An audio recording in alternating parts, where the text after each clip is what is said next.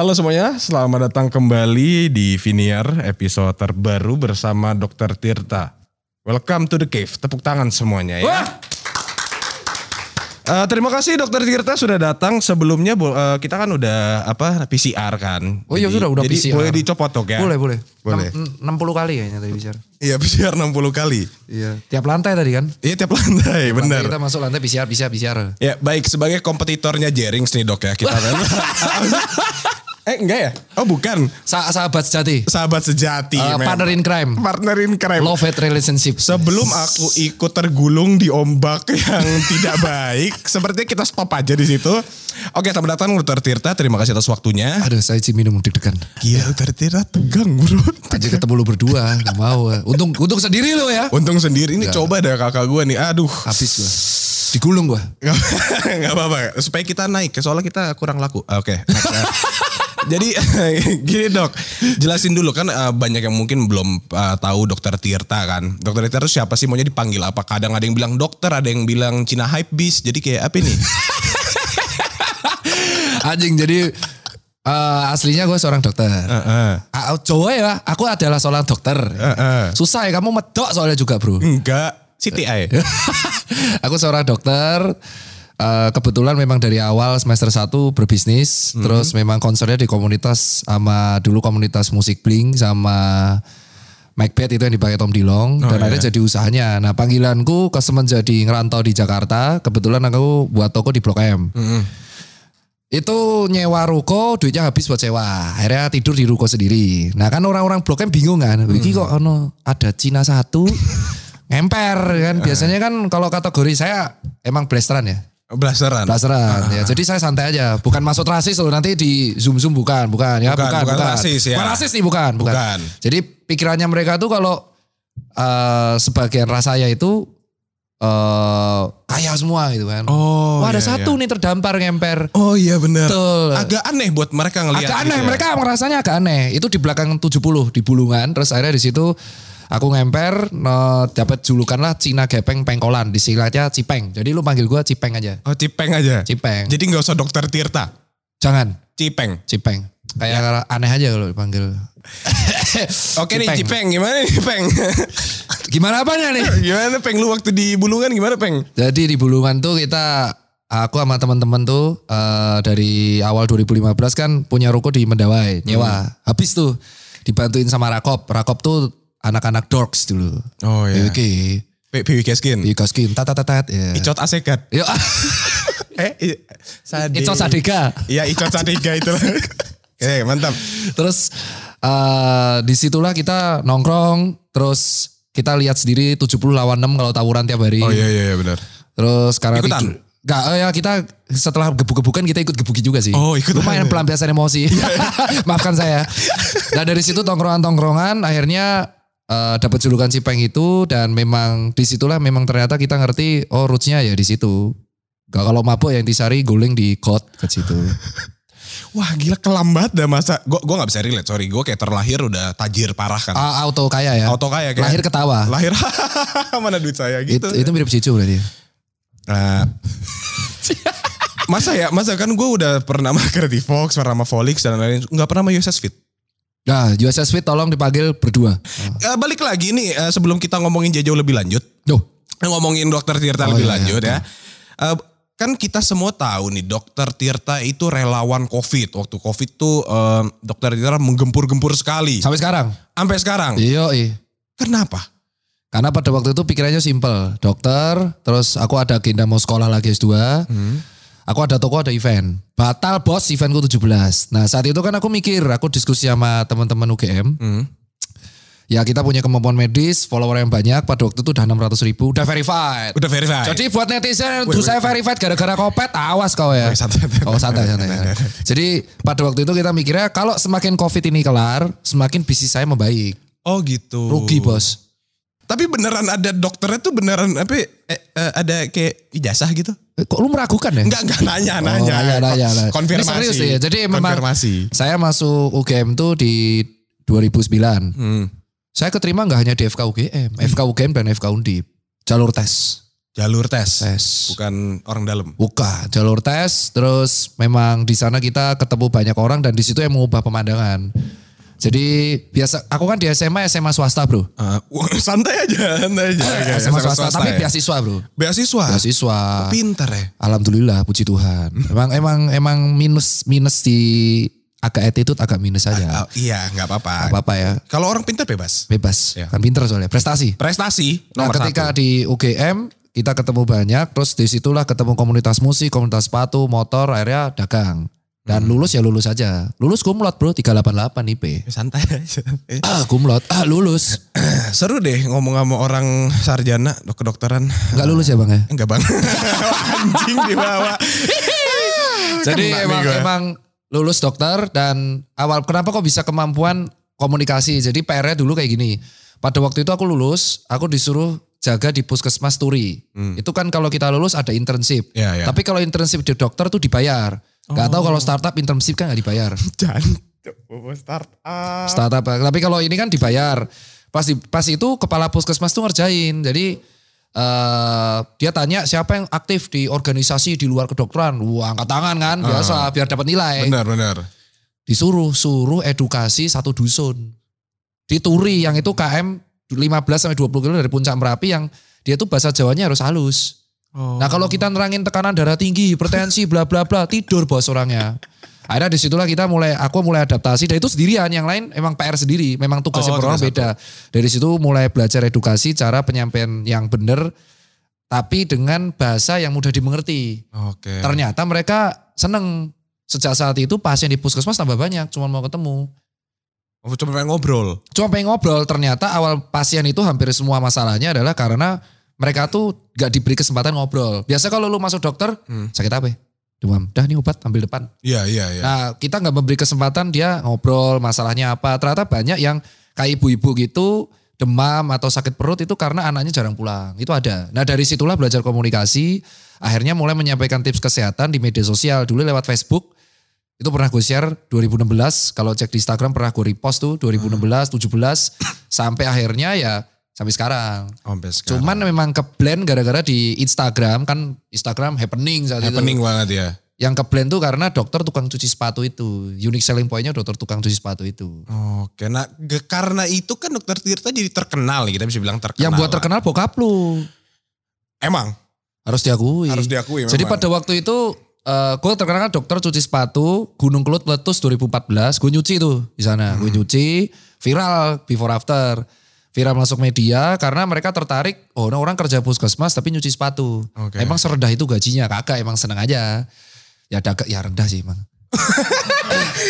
gimana sih kalau mau ngomong yang Ya rendah sih, tegas. rendah sih gajinya rendah dokter. Rendah. Rendah. Takui dokter rendah. Jadi kalau bilang lulusan dokter kaya raya, kalau kaya raya gak akan cuci sepatu. Nah Bener. kebetulan dikontak sama bokap lu. Oh, Suruh gitu. datang ke sebuah acara di TV, di dilihat tuh storyline-nya sama bokap lu.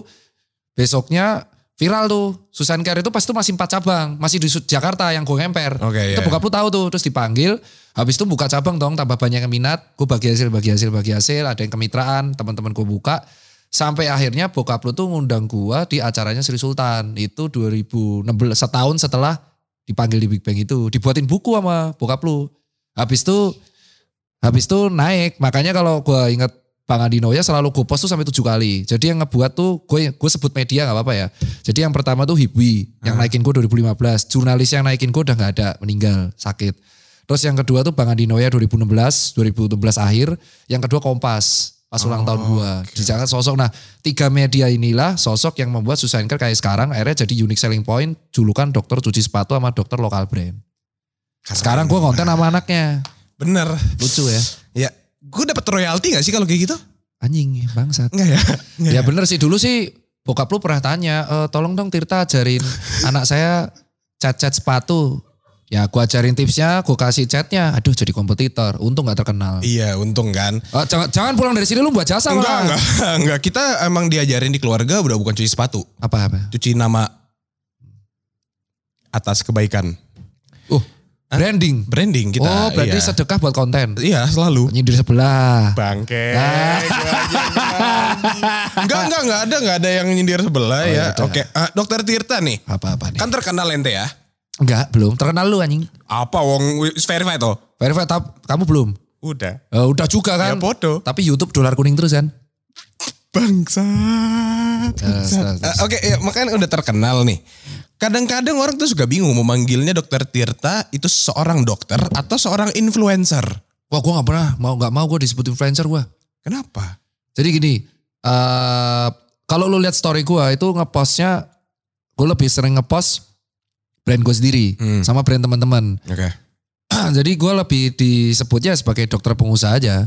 Pengennya disebut seorang influencer. Yang sharing aja, hobi Oke, sharing. Jadi kalau influencer yang apa ya, yang kayak ngajak orang buat ngikutin gitu ya. Ya ada kalau kalau influencer sekarang kan kayak, aduh aku pengen banget produk ini, tolong swipe up ya semuanya itu. Itu aku. Oh. Ya. Lanjut aja, sindir aja depan orang ya. Ya gitu. Enggak, enggak. Kalau sama saya setuju juga. Jadi kadang influencer tuh suka di eh, salah artikan. Iya. Kadang-kadang pengennya yang kayak enggak sebenarnya gue in, gue menginfluence people. Iya. Tapi malah dicapnya sebagai enggak gue pengennya dibayar doang gitu loh. Iya dan itu jadi bias. Padahal orang-orang dan gak semua influencer tuh minta duit juga. Ada kok yang mereka juga tahu diri kok. Kayak makanya sekarang yang lurusin kalau buat sekarang kan rak, banyak anak muda tuh kayak nyindir ah dasar lu influencer influenza gitu. Mhm. Apa-apa diduitin ya enggak juga. Jadi cari endorse lu ya enggak juga. Kalau kita tahu brandnya bagus, brandnya jelek kita pasti tolak. Kalau Iya, tuh iya. brand teman kita pasti review yang baik. Iya, Jadi betul, betul. harus meluruskan dulu definisi itu. Wus, jadi- filosofis ya. Filosofi sekali. Oke soal karir nih. Apa yang membuat seorang dokter Tirta passionate di bidang kesehatan gitu? Sebenarnya kalau bilang kesehatan itu karena tragedi masa lalu. Karena pada waktu itu kan gue melihat eh, yang tragedi 98 itu kan orang dibakar ya. Dan di situ gue ngeliat gue pengen jadi forensik saat itu. Oke. Nah jadi saat itu akhirnya gue memutuskan untuk menjadi dokter buat nolong orang aja. Ternyata pas masuk kuliah anjir susah banget. susah banget semua gue akuin. Tesnya mak tes tesnya sih gampang, tesnya sih enak. Tesnya enak kayak tes IPA, tes biologi gitu. Begitu masuk, wah ngeri bos. Ngeri bos. Udah lama, duitnya dikit cuman kan seneng. Seneng, Seneng. Apalagi kalau kita pas forensik, pas benar-benar forensik ternyata tidak semudah yang kita bayangin kayak di anime-anime. Hmm, anjay, ibu Anime, banget anaknya. uh, anime-anime kan. Terus itu kan kita kayak ngelihat, oh ternyata memang jenazah itu bisa kita bisa melihat sesuatu dari jenazah. Jadi memang Hmm. senang aja kalau kita mendapat balasan, dok terima kasih, gue udah sembuh. Jadi dan kita Oh, sekaligus sebatas itu aja ya. sebatas itu dan itu mendapat komunikasi be- belajar komunikasi. Nah komunikasi di dokter itu yang gue terapin di bisnis. Oke. Makanya ya kita harus intinya kalau kita mau berkomunikasi kita harus ngelihat dulu marketnya apa. Baru gue menyampaikan pesan di situ. Gitu. Ini kayak salah kostum aja karena sebelum ini gue meeting. Gue nggak tahu kalau hostnya lu. Sialan. Gila, udah Gak, gak, di, kayak, gak di briefing ini. kayak dosen dia datang-datang. Oh, anjir kaget. Gue dalam hati dia, dia tadi udah kayak keliling ngeliatin gue kayak. Dari atas Dalam ini Tirta beneran apa ini? Iya bener. Gue udah siap banget ya bentukan dia pakai varsity Jordan yang kayak eh what's up bro gitu anjing. Eh, lanjut lagi. Dok kan sebagai eh, kes- eh, ahli kesehatan nih. Dah. Dokter bisa bilang satu orang sehat itu kalau apa? Jadi sehat ini kategorinya banyak. Hmm. Kalau kita bilang secara dokter tuh sehat secara mental, sehat secara fisik. Oh ada dua nih. Ada, jadi ada orang yang kayak dia sehat secara fisik, Hmm. tapi dia begitu cerita, oh dia memiliki masalah di mentalnya. Mental ada health. mental health, bukan bukan berarti lu apa-apa punya masalah kartu mental, bukan. Itu di Twitter ya. Jadi ada du- ada juga mental. orang yang eh, sehat secara fisik. Nah kalau yang keluhannya di fisik tuh sangat mudah untuk dilihat. Datang Oke. misalkan dia gaya jalannya berubah, demam, panas Hmm, gitu. Kayak moonwalk gitu jalan. Iya, jadi ketika segala intinya ketika satu orang tuh ngerasa ada keluhan, anjing moonwalk, gue. Gak apa, gak apa lanjut dok. Lanjut, lanjut. Lu pikir dancer? Anjir. Gue lagi Dia nyampe. lagi serius lagi. Bangsat. Oke, iya. Ini host, gue awas memang ya. Kalau Gue orang pikir tuh orangnya kayak MC apa siapa itu kan. Deddy Corbuzier. Wah. Jangan, jangan. Mahal, mahal. Jadi bukan Oh. berarti lu bukan berarti lu murah. Lu Enggak, OTW enggak. mahal. Iya OTW mahal, gak apa. Mahal, OTW mahal, OTW mahal. Tapi bisa disaingin nama botak kacamata satu lagi. Siapa Pak? Bapak gue. Kita adu aja siapa lebih hebat. Nggak bercanda, Om Deddy saya suka banget sama Om Deddy. Jadi jadi dari situ. Jadi kalau gue melihat seseorang sehat apa enggak adalah ketika bisa berkomunikasi langsung dengan dia. Oke. Jadi ketika dia ngomong keluhan apa, ada apa itu bisa langsung nilai. Oh lu ada keluhan di sini. Mung- Dan setiap orang itu tidak ada yang sehat 100% perfect tuh gak ada. Kayak gua nih, gua ngerasa diri gua ada kayak isi temperamental gitu Oh, dan iya, iya. kayak sering punya sinusitis kayak gitu. Gue yakin semua orang tuh pasti memiliki masalah kesehatannya dan itu pribadi masing-masing. Oke, berarti kan kalau jadi ada ada dari mental health sama physical health ya. Betul, betul. Dua ini yang bisa dibilang orang sehat tapi balik lagi tadi kata dokter nggak ada orang yang sehat 100%. Gak ada, gak ada. Oke. Jadi kalau kita eh, sebagai manusia itu nggak ada yang 100% sempurna. Eh, I Nggak mean ada. like mentalnya oke, fisiknya Nggak ada. oke. Gak setiap orang pasti memiliki masalah kesehatan. Entah dia eh apa namanya, entah dia mungkin lah, saya gampang emosian itu sudah, udah, udah beda, udah, udah masalah. Saya gampang, gampang tertekan itu udah, udah masalah. Tapi kan zaman sekarang kalau anak-anak muda ngomong saya gampang emosian, terus nanti dibilang ya gimana, saya Leo gitu. Nggak tahu ya. Anak-anak muda tuh sekarang penyakitnya horoskop. Oh iya bener, Iya. jago lu kritis dulu. Eh, ngumpet di balik eh, horoskop ya. Saya pemendam, saya Scorpio, matamu asu. iya. Aduh saya Libra saya nggak bisa milih emang goblok. Goblok emang dasarmu aja yang Emang. bodat aja. Udah, udah stop, stop. Oh, jangan, jangan boleh. bahas Libra terlalu Jangan panjang. Jangan bahas Libra siapa? Kamu Libra? saya. Oh pantas. Emang anjing Libra tuh. Eh, Lanjut lagi ya. Jadi eh, buat kalian eh, kalau ada keluhan-keluhan boleh ke dokter Tirta ya. Wah boleh. Boleh. Ya, telemedicine, gue buka telemedicine gratis di Nah, Google. tuh. Jadi bisa cek Google, WA Dokter Tirta tuh masih page one. Gak ada privasi. Makanya, privasi, privasi, jangan sebar nomor saya. Nomor saya disebar di Google. ya udah sekalian aja telemedicine gratis. Sumpah gak percaya yang nonton ini cek aja WA Dokter Tirta nomor 7 di Google. Oh benar ya di sini. Sini. WA dokter Tirta. WA Dokter Tirta, cek aja. Oh disebar di sini lagi. Udah, udah, udah, udah, udah ikhlas. Di kelas. Udah ikhlas. Oke. Apa Baik. itu privasi? Habis WA saya nomor disebar. Baik banget. Emang mulia Dan, sekali dan ya. gilanya setiap pasien telemedicine saya menjadikan nomor saya sebagai jaminan pinjol bangsat kau semua. kau harus tahu isinya ini WA tagihan pinjol semua. Saya sampai tahu, dokter, yang dokter yang pemilik Susan Care tolong dibilangi salah satu pasiennya. Lah si bangsat dia pasien gratis mana gue tahu. Iya oke. Jadi sehat secara mental dan fisikal. Dan nggak boleh self diagnose kan ya dok ya. Oh jangan. Aduh saya emosian berarti eh, saya kayaknya bipolar. Enggak. Enggak. Yang bisa mendiagnosa itu adalah dokter. Kalau kamu ada keluhan konsultasi ke psikolog atau psikiater. Oke oke. Jangan yang ngeluh di medsos boleh, tapi mendiagnosa itu yang diagnosa bukan netizen. Bukan netizen. Bukan. Saya punya keluhan, saya ini temperamen, saya punya kepribadian 16, lalu cerita di Twitter. Terus yang diagnosa netizen. Bukan. Kamu kalau punya keluhan keluhan tentang eh, kejiwaanmu dan mental, kamu tuh ke dokter. Santai santai dok, santai dok, santai dok. Mosi saya. Santai dok. Bukan bukan kamu curhat sama orang, bukan curhat di medsos itu tambah parah tuh malah penyakitnya. Aman aman. Iya, iya. Aman aman. Iya, sorry, aman. sorry, sorry. Minum dulu. Bangsat kalian semua. Ya memang memang benar. Awas ya. Gila lu.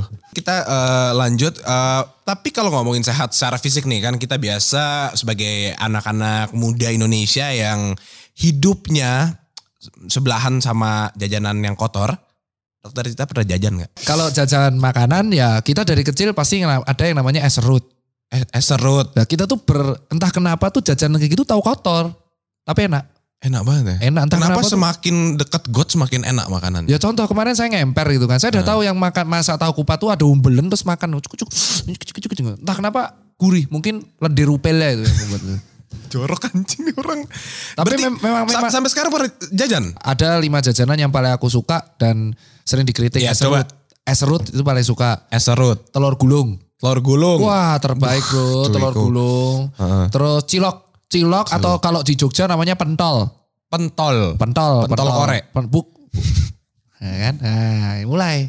Mulai nih, mulai. Jangan. Kita ke sebelah loh nih. Jangan, Plus ja- loh. jangan ya pentol. Pentol, pentol. Cilok, pentol, siomay. Siomay, Terus yang terakhir tuh kayak apa itu? eh, kayak telur puyuh tuh loh. Telur puyuh yang digoreng kecil-kecil. Nah itu enak tuh. suka cilor. Cilor suka juga. Intinya malah jajan kayak gitu tuh kayak menganggap enak aja enak.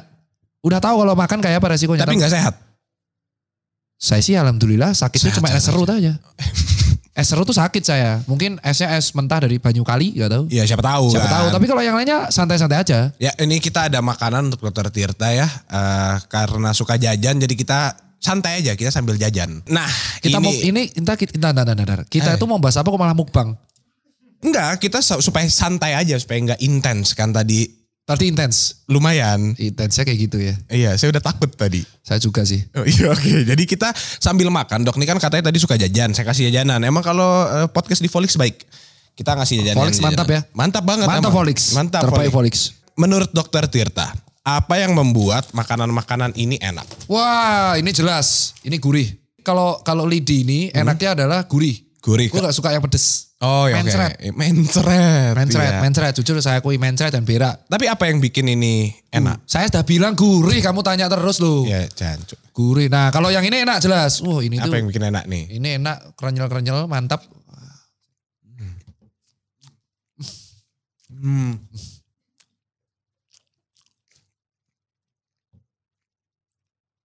Dari review kayaknya 9 ya. nih. Nah, ini kenapa makanannya enak karena ada micinnya. Saya itu pribadi kadang-kadang kalau lagi nyemil saya suka nyemil micin. Suka nyemil micin. Uh, Ingat gak jancuk, zaman dulu pas kecil? Kon lempar-lempar itu. Oh iya lupa. Eh, ingat gak kalau kita pas kecil sering makan Kita umurmu berapa? Aku masih muda. Jancuk, um, kamu tua kan? 18 bro. Hah? Aku Serius? enggak. Bohong. Sisanya. ini cangkem. Jadi ini tak bilang ini. Kita, aku tuh kalau pas kecil suka ngemil mie instan sama bumbunya. Iya iya iya. Enak gak? Iya enak Nah, enak enak, enak, enak, enak, enak, enak. Enak, Emang, iya. emang enak. Habis itu haus. Habis itu seret Harus seret seret, layarnya. Eh, jadi jajan-jajan ini enak karena adanya micin nih. Nah ini ada beberapa mitos nih tapi tentang micin. Ya, co- ya apa mitos? Saya tuh ke mana-mana selalu bawa micin pribadi ya. Nih kalau mau tambahin. Di kantong biasanya. Coba. Silakan. Saya sambil ngomong boleh? Udah ya. Ini kenapa? Ini sumpah nih kelihatan banget cipengnya asli. Kayak orang susah terus ngeliat bakso kayak anjing gua pernah makan bakso di dunia ini gitu. Oh, kayak. sekaya-kayanya lu ada rezeki gratis ya ditolak. Setuju. Karena gue pernah miskin. Wah Nah, inspiratif banget. Ada gratisan sikat. Pernah numpang kondangan orang karena lupa makan. Yang penting gue tiap weekend habis awalan pakai batik keliling kondangan. Cuma numpak makan. Enak bro. Gak, gak tahu siapa yang nikah? Gak tahu. Kasih aja ucapan amplop kosong. Anjing emang. Ini tadi coba kita kita ini ya kita unboxing. unboxing. Kurang gurih. Wih keren.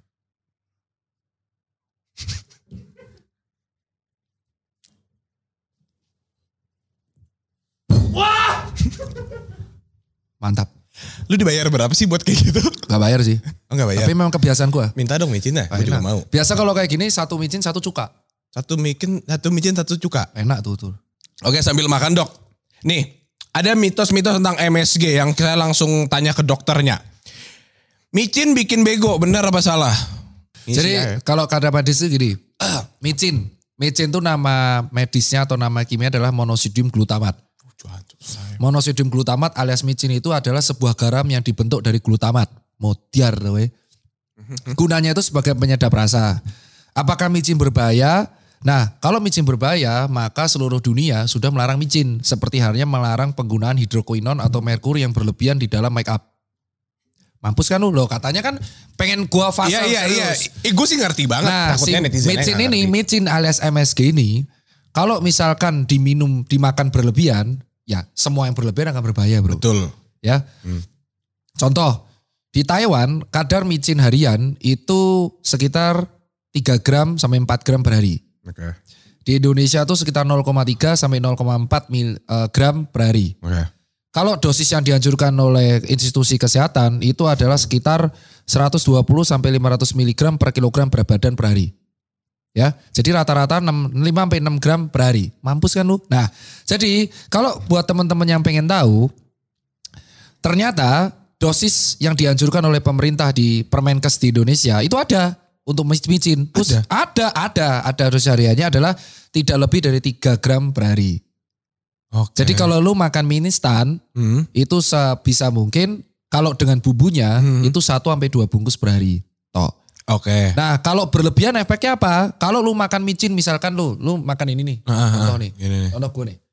Ya, contoh terus gue drocok ini satu. Ah, ah. Nah, efeknya garam ini adalah hidrofilik. Kalau nggak percaya, kita coba di sini ya. Hidrofilik itu apa? Mena- eh, hidrofilik itu menarik air. Hmm.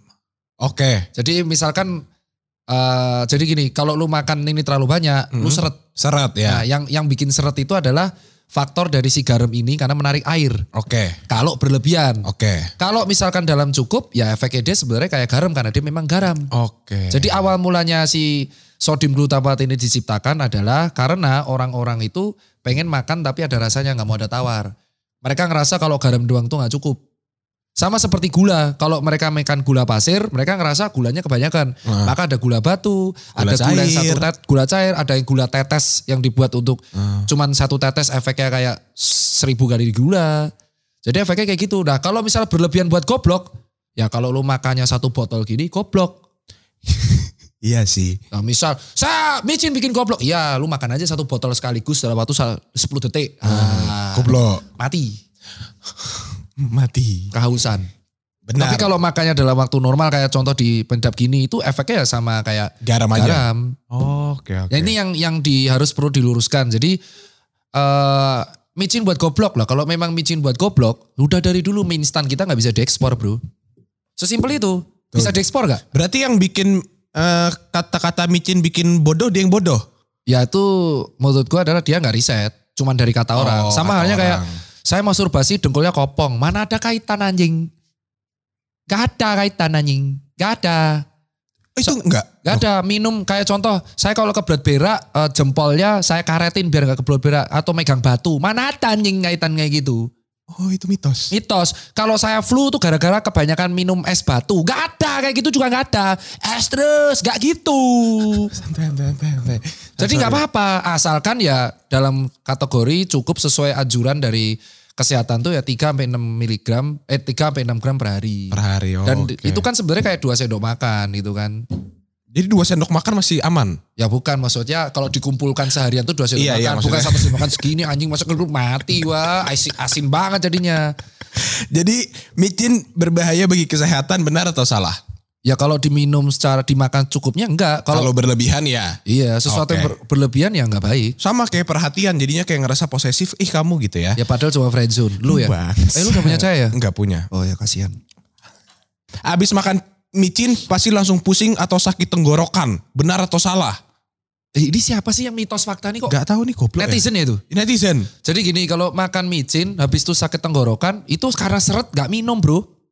Tapi abis minum jadi gak seret lah enggak? Ya enggak, tenggorokan? enggak sakit radang. Radang tenggorokan tuh terjadi karena ada peradangan karena infeksi. Infeksi. Infeksi peradangan itu terjadi karena reaksi alergi bisa, infeksi bakteri, infeksi virus atau jamur. Kalau buat teman-teman sekalian, kalau makan micin sakit tenggorokan itu artinya makanannya yang kotor. Bukan micinnya. Bukan. Jadi kalau contoh makan es es es serut itu terus sakit. Hmm. Itu berarti airnya yang mentah atau caranya yang kotor. Yang buat sakit itu rata-rata bakteri Escherichia coli. Nah kalau kita makan bakso terus habis itu sakit tenggorokan, berarti yang kotor itu bukan micinnya, tapi apa? Ya bakterinya di sini. Di makanannya. Bukan gue di sini, wah dokter itu bilang micin. Micin, garam, gula itu statusnya sama. Sesu- Oke. Kalau diminum secukupnya ya aman. Ada batasnya, batasnya kalau kita bilang natrium. Kandungan natrium itu batasnya ya 1 gram sampai 2 gram per hari. Intinya adalah micin itu yang kita batasi per hari adalah asupan gizi harian yaitu natrium. Kalau kurang natrium nggak baik, nanti ganggu sistem jantung. Kelebihan natrium dia akan menarik air, tensinya naik. Jadi secukupnya. Secukupnya, Set. kecuali jadi gini, kalau minum makan micin itu dibatasi kalau kamu tensinya tinggi. Contoh, Oh. bokap tensinya 180. Heeh. Ya dia harus diet rendah garam, malah makannya harus tawar. Oh. Kalau kalau masalah secukupnya masih aman-aman aja. Ini yang harus diluruskan. Jadi kalau buat radang tenggorokan yang kotor makanannya, bukan ininya. Sama halnya orang diabetes, apakah karena dia terlalu makan eh, yang salah gulanya? Enggak. Yang salah bukan gulanya, yang salah kamu yang minum gula terlalu banyak, makan gula terlalu banyak. Oke. Tuh the, the more you know ya guys. Jadi jangan salahkan gula apalagi micin gitu. Nggak salah. Enggak salah, yang salah manusianya aja yang salah makainya. Memang kita manusia penuh kesalahan. Penuh salah, cowok sih penuh salah. Iya sih anjing. Saya gak pernah salah. Aku nggak mau mulai bawa gender di sini sebelum aku digulung lagi. Oh ya maaf, cewek cowok semua pernah salah. Micin bikin makanan menjadi lebih enak. Benar atau salah? Benar. Ya itu benar enak nih. Enak. Nah karena kan penyedap. Penyedap berarti Jadi benar. kenapa sih ke orang garam tuh, jadi dia kan sodium ya. Kenapa sih kok micin tuh bisa lebih enak? Karena memang indera perasa satu, terus kedua memang manis sama garam sama asin tuh memang membuat sesuatu lebih berasa aja. Lebih berasa. Micin bisa bikin ketagihan. Benar atau salah? Nah gue nggak tahu nih. Enggak juga sih bro. Oh enggak ya? Enggak, yang buat ketagihan itu adalah bukan kitanya. Tapi di usus itu ada namanya otak kedua, modiar kan. Tak terangin ini sarafnya ada. Jadi di usus itu ada sistem saraf namanya enteric nervous system. Nah, itu sebuah sistem yang di mana dia tuh tidak berhubungan sama saraf pusat tapi diketahui mood. Nah, enteric nervous system ini berpengaruh sama bakteri usus. Nah, bakteri usus ini yang menganda, yang yang kayak ngentok kita, bro, gue lagi pengen makan mangga nih ngidam. Itu usus kita. Oh, itu atau, atau, enggak ususnya lah yang lagi pengen. Iya, jadi gini, memang betul usus tuh kayak ada otak kedua. Jadi kayak lu panik, lu boker. Iya, gue iya. terangin tuh tadi. Terus lu tiba-tiba pengen makan anjing gue kayak pengen makan cilok nih. Gue kayak pengen makan eh, cilor nih. Ya itu karena usus lu yang pengen. Usus lu ngetok ke otak, otak lu ngasih tahu. Bos makannya ngasih nasin. Atau contoh, kenapa lu lagi pengen makan MSG? Itu dikarenakan namanya eh, apa namanya memang lu butuh asupan garam aja. Oh, Lu pernah lihat gak anak kecil jawabnya. kemarin makan sendok, makan pasir? Ada, itu kelainan karena karena dia kurang zat besi. Karena dia kurang zat besi, anak kecil ini rasanya basah, pengen makan yang berbau besi, tanah, sendok. Itu ada, ada bos makanya. Jadi bukan debus, bukan malah pertunjukan anak saya makan pasir, bukan. Itu karena anakmu kurang zat besi nyet gituin. Mosi saya. Bangke pertunjukan. Jadi memang Oke, memang yang yang membuat ketagihan itu adalah kayak gini. Lu kalau makan kayak gini kan seret Mhm. selesai. Ingat MSG itu hilangnya kalau Minum. minum. Selesai. Udah lu nggak akan tagihan. Karena kan sistem garam adalah kental, encerin, pengenceran. Udah kayak gitu aja. Makanya kan lu bilang mereka tuh teman baik. Terus keluarinya lewat apa? Pipis. Oh pipis, Ya kan air. bukan pup. Jadi nervous system kita Lu terdiri ada yang dari... tahu telepon telepon bokap ya? Aku teleponin ini anjing. Ya, next. Next. Ini ada pertanyaan dari netizen nih dok ya. Eh mungkin agak bikin kesel tapi kayak ya santai aja ya jangan marah-marah lagi. Aditama titik Satya nih ya dok gimana cara nyimbangin image dokter dan pengusaha? itu berat sih. Akhirnya mengalir aja. Sebenarnya dokter-dokter yang di rumah sakit yang tampilannya kayak casual gitu kan, Mhm. pakai crew neck, terus ada yang gondrong, ada yang tato tuh banyak. Tapi ketika sama, ketika mereka ketemu pasien, mereka menjadi kepribadian memang profesional. Oh jadi dokter benar. Aku nggak akan pernah pakai denim atau jeans kalau ketemu pasien, karena image-nya denim dan jeans tuh nggak dicuci. Karena kan biar break, Iya iya. biar rusak, biar bagus denimnya hasilnya.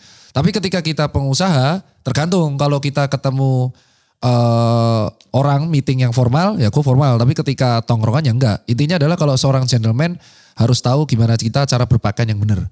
yang sesuai dengan tempatnya. Wah, radadat. Sakit nih orang. Oke berarti kalau dari dokter Tito cara mengimbanginya awalnya dengan eh, cara berpakaian lah ya. Ya, at jangan, least. jangan lupa gentleman sejati selalu bawa micin ke mana-mana. Iya Hidup sasa. hidup sasa.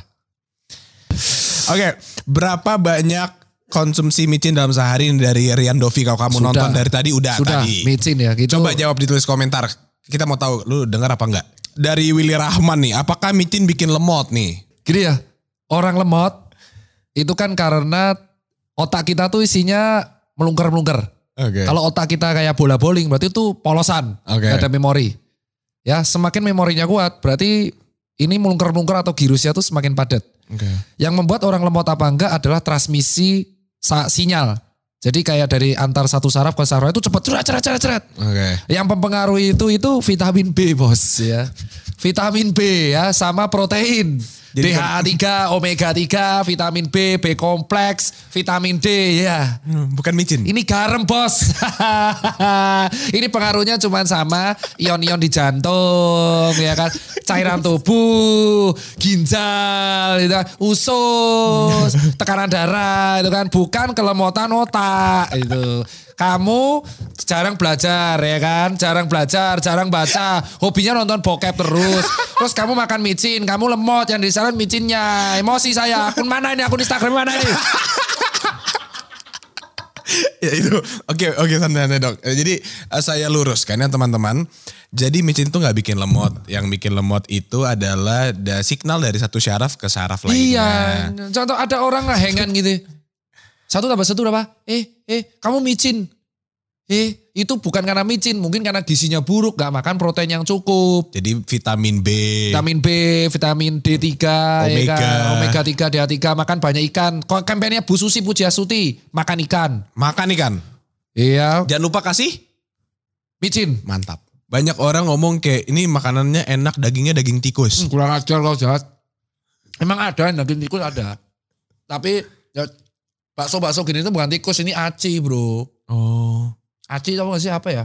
A, a, a, Tepung, tepung, tepung pati itu loh. pung. Tepung, bukan bukan tikus, woi. nyari tikus tuh susah daripada nyari ayam. Oh, sih saya. Oke. Pertanyaan selanjutnya dari Leonardo Raka. Micin baik atau jahat? Anjing. baik Ya kalau segala jahat? sesuatu dimakan berlebihan itu gak bagus. Intinya adalah kamu boleh makan micin tapi dalam kategori secukupnya. Enough, enough is enough. Jadi tahu kapan batasan. Intinya dosis hariannya adalah 2 gram per hari. Ibaratnya kalau kamu makan mie instan, itu kan ada bungkusnya tuh, bungkus micinnya itu kan, bungkus micinnya buat bumbunya. Itu ya 1 sampai 2 tergantung berat badan. Oh, jadi semakin berat badannya berat, semakin besar kebolehan makan micinnya? Atau kebalik? Harusnya dia ob- obesitas kan nggak bagus Ah. untuk kesehatan tubuh. Ah. Ya kita anggap jaga di idealnya dengan BMI masing-masing, indeks body mass yang masing-masing. Makanya kalau kita ingat, ada kemarin yang pernah nge-mention, kalau makan mie instan, satu bungkus kurang, dua bungkus kelebihan. Ya. Itu bukan karena kita kenyang. Karena memang tubuh kita alarm. Kalau dua, dua micin dua kali dua, itu kelebihan tubuh kita. Oh, Sekaligus. itu tuh. Jadi bukan kenyang gara-gara mie-nya? Ususnya udah hasil alarm, bos kelebihan ini micinnya. Usus tuh pinter, makanya kita bilang, eh kelebihan nih, makanya kita ngerasa nek. Kita kalau makan itu bukan kenyangnya, neknya. Neknya tuh, Iya, iya. neknya karena apa? Ya kalau lu mau makan dua bungkus, ganti, gak usah micin tawar. Mau lu makan mie tawar. Enggak. Ah udah, Gak usah makan. gak usah makan, makanya satu aja. Secukupnya, micin tuh secukupnya. Seperti kayak gula, seperti kayak garam, seperti kayak kecap. Masa lu makan kecap semuanya hitam dong? Ya nggak enak. Gak enak, Jadinya Ber- berlebihan. kelebihan. Oke, jadi tergantung kalian cara pakainya baik atau jahatnya ya. Ya. Ini dari Miss Kalia. Micin aman nggak buat anak kecil? Anak kecil usia berapa dulu? Kalau lu usia di bawah 2 tahun, itu harus ASI sama ma- makanan pelengkap ASI. Oke. Kalau untuk anak kecil yang di bawah 5 tahun, makanan utamanya itu bukan itu, tapi protein bos. Protein, protein-protein gitu lah. Protein, micin itu penyedap rasa. Ini orang tuh aneh ya. anak kecil harus kasih micin. Ini, ini, ini. Ambil lagi dong tadi mana, mana micinnya? Mana, mana, mana. mana. Mana? Ini, ini kesel nih, saya, saya mau, saya mau, mau ini nih. Saya punya anak nih misal, saya punya anak ya. Ah, ah, ah. Punya anak, 5 tahun. Lima tahun. Saya kasih sendok semuanya kayak gini. Anak, anak nih nih nih nih. Yuk, ah, ya micinnya ah, yuk mati Toto. Kamu tuh orang tua ya gimana? Namanya anak kecil kan lapar. Makanya apa? Makanan pelengkap pendamping ASI. Oke, protein, oke. nasi. Ya, iya, iya. Dia aja belum tahu ini apa namanya. Dikenalkan dulu bakso. Sekarang kalau emang memicin nggak boleh, berarti garam nggak boleh. Berarti anakmu nggak usah makan garam. Berarti kurang mineral. Intinya secukupnya. Kan Oke. dari berat badan. Berarti dua tahun boleh kasih micin. Saya udah bilang dua tahun tuh ASI dulu, susu formula sama daging-dagingan. Kalau sudah bisa ngunyah, giginya tumbuh lengkap, baru dikenalkan. Dan secukupnya. Kalau dosis anak berarti tidak sebesar dewasa. Kan tadi patokannya 250 mg per kilogram berat badan. Heeh. Ya kan? Berarti ya tinggal 150 atau 250 mg kilogram per berat badan. Ya udah tinggal dikali. Berat badannya 5 berarti 750 mg per hari. Berarti 0,75 berarti nggak boleh lebih banyak dari dewasa. Oke. Masa lu kasih gini, yuk anak anak eh. Ngembang lah tubuhnya. Santai, santai, sih ini. Oke, ya, ya. Jadi itu ya yang punya anak-anak ya kasih eh, itu aja ASI, jangan kasih micin ya. Itu 2 tahun. Eh, nih kalau misalkan anak Si. kecil nggak boleh dikasih micin. Kasihnya bahan pangan dan eh, pelengkap ASI. Tuh. Kalau kamu ngasih Nih, nih, micin, melebihi batang arseman yaitu 120 mg per kilogram berat badan. oh sorry, Dari Widyalita Eka et al 2014 jurnal. Maaf ya, maaf. Ada nih. Revisi 120 mg per kilogram berat badan. Oh, Jadi kalau berat badannya 5 kilo berarti 600 mg. oke. Nimbangnya gimana? Nah ya kamu tahu sendiri. Satu kayak gitu berapa gram ya kan? Iya iya karena tulisannya baca lah ya. Baca. Makanya ngasih itu dibaca kandungannya. Jangan beli doang gak dibaca. Terus komplain. Iya iya iya ya baca. Punya mata dipakai. Eh, terus. gue yang tegang nih dia ngomel gue yang tegang. Ada lagi ada lagi. ya. Ada nih terakhir nih. Tania Lutfina. Kenapa micin sering dipersepsikan buruk? gue nggak tahu yang mulai siapa ya. Kayak Generasi micin sebenarnya gitu, kan. banyak loh kayak gak hanya generasi micin. Kayak contoh lu dibilang eh bakso pinggir jalan tuh dari tikus. Heeh. Gultik tuh tikus. Hmm. Gulai tikus kurang ajar kan itu padahal Iya, gulai itu. tikungan. Wah tahu tuh siapa yang nyebar ini mes tuh dari Blok M tuh gue inget tuh. Tuh hati-hati nih jangan di gulai tik ada tikusnya. Pas gue makan anjing tetanggaku yang jual Klaten. Masa orang Klaten jual tikus? Wah kurang ajar kan.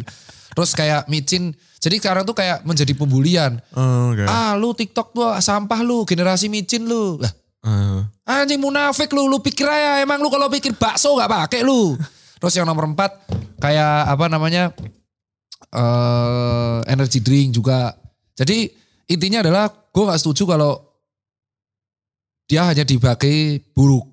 Karena kita nggak munafik. Iya, iya. Sebagai seorang dokter pun, ketika kita kelaparan, gue makannya langsung apa yang ada di depan rumah sakit. Oh iya iya. Dan kayak contoh kalau kita makan nasi goreng, kita makan bakso yang kita dari rumah makan Chinese, Hmm. itu masih pakai. Oh. Tapi kan mereka tidak pakai langsung makbruk gitu enggak. Mereka pakai secukupnya. Iya iya. Bahkan kalau mak-mak lu tuh masak di rumah, itu pakai penyedap semua. Karena biar lu pikir aja buat kaldu ayam tuh ribet, masku ya susah. Ngedok ayam dulu, terus dirembes, terus ibeng gitu, susah. Jadi kadang pakai. Jadi kalau dibilang, gue dibilang buruk, itu adalah karena persepsi dari eh, branding mungkin dari kata orang kata orang. Oh iya iya. Mungkin yang makan micin orangnya nggak pernah belajar jadi bikinnya lemot. Intinya adalah segala sesuatu yang berlebihan tuh nggak baik. Jadi kalau kamu mau makan micin, mau makan garam kayak mau makan gula kayak atau mau makan kecap, kedelai, itu adalah sesuai dengan takaran gizi harian. Makanya kalau punya Instagram, nge-like itu bukan inf- apa selgram-selgram cantik atau ganteng doang. Lu cek tuh ke Menkes. Nah, dicek tuh tiap hari ada dosis hariannya. Oke, iya, waduh, waduh, jam segini lagi, aduh, dokter Tira abis ini masih ada pekerjaan lagi sebagai relawan COVID-19 kan dia. Ngurus toko saya. Tadi meetingnya udah yang COVID. Udah. Udah. Ini ngurus toko orang. Waduh, gua yang ada meeting relawan COVID ternyata guys, ini gua lagi kan Bukannya lu harus klarifikasi ya karena lu bentar lagi dihujat gara-gara konten ini. santai. Lu buat video klarifikasi dulu aja. Oke, buat semuanya yang nonton, tai lo. Mau ngatain gua lo anjing maju atuh. Enggak. Ya, jadi segitu aja. Terima kasih sudah menonton. Jangan lupa untuk like, comment, subscribe. Jangan lupa buat makan micin ya, dengan takarannya per harinya. Jangan lupa buat hujat dokter Tirta lagi. Soalnya gue suka ngeliatnya. Thank you. Gue yang mulai deh nanti gerakannya. Jangan lupa untuk report akun dia. Kalau kau bantu gerakannya. Dan intinya kalau untuk soal micin dan kawan-kawan buat kawan-kawan sekalian makanlah secukupnya. Secukupnya. Karena Oke. sesuatu yang berlebihan gak baik, Gak baik. kekurangan juga gak baik. Secukupnya. Halo teman-teman Budak Rupiah, thanks for listening. Jangan lupa untuk follow Spotify channel kita dan juga sosial media kita yang lainnya di YouTube, Instagram, dan TikTok at folix.media. Oh satu lagi, nggak semua tai itu buruk, tai bisa jadi pupuk.